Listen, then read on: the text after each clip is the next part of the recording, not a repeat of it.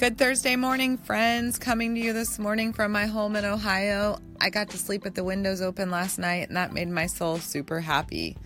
You can read my blog at TayTaySFreshFaces.com and connect with me on social media. Today's blog reading comes to you from moi, Quitters Never Fly. If you quit anything, you're really only quitting on yourself. If you never try anything new, you will never learn how to fly. I love people, and I've worked with them my entire life. I'm a lifelong entrepreneur, and I've been a hairstylist for the last 14 years. That alone makes me a therapist because I not only make people beautiful on the outside, but I also get to connect with their hearts on a personal level.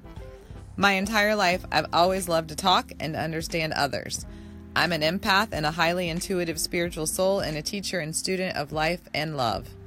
I'm here with a message for all of you who want to listen and learn to grow into your authentic selves. You have to take action if you want to bring any change into your life. People are all the same because our minds are all the same. There's a certain way that we all think. For example, the pessimist versus the optimist, the victim versus the judge, the people pleaser versus the no man, the I'm right and you're wrong mentality. And I could seriously go on and on, but I think you realize what I'm saying.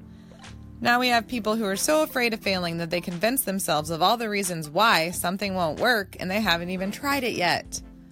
I know these people very well, and I can spot them a mile away because I used to be these people. I was this person. I used to hold myself back and self-sabotage because I was afraid. If you could objectively examine your thought process, then you would understand that your mind is keeping you stuck in the fear zone, friends. How the heck are you going to set yourself up for failure when you haven't even tried yet? How can you be so afraid you spend all of your energy on the why nots instead of the what ifs? I'll tell you how and I'll tell you why. The answer is simple, yet you might not believe me, but it's only because you don't know any better. If you don't realize you're trapped in your own thoughts, then you'll never be able to escape them. You will remain safe forever if you don't learn to look within. You're so much more than your thoughts. You are not your mind. You are the reason why you are where you are. I hope you're brave enough to get past your fears because they're not real and you're missing out on a whole new life. You can't fly alone, friends. Find a coach and get to learning how to live again. Hope you have a great Thursday.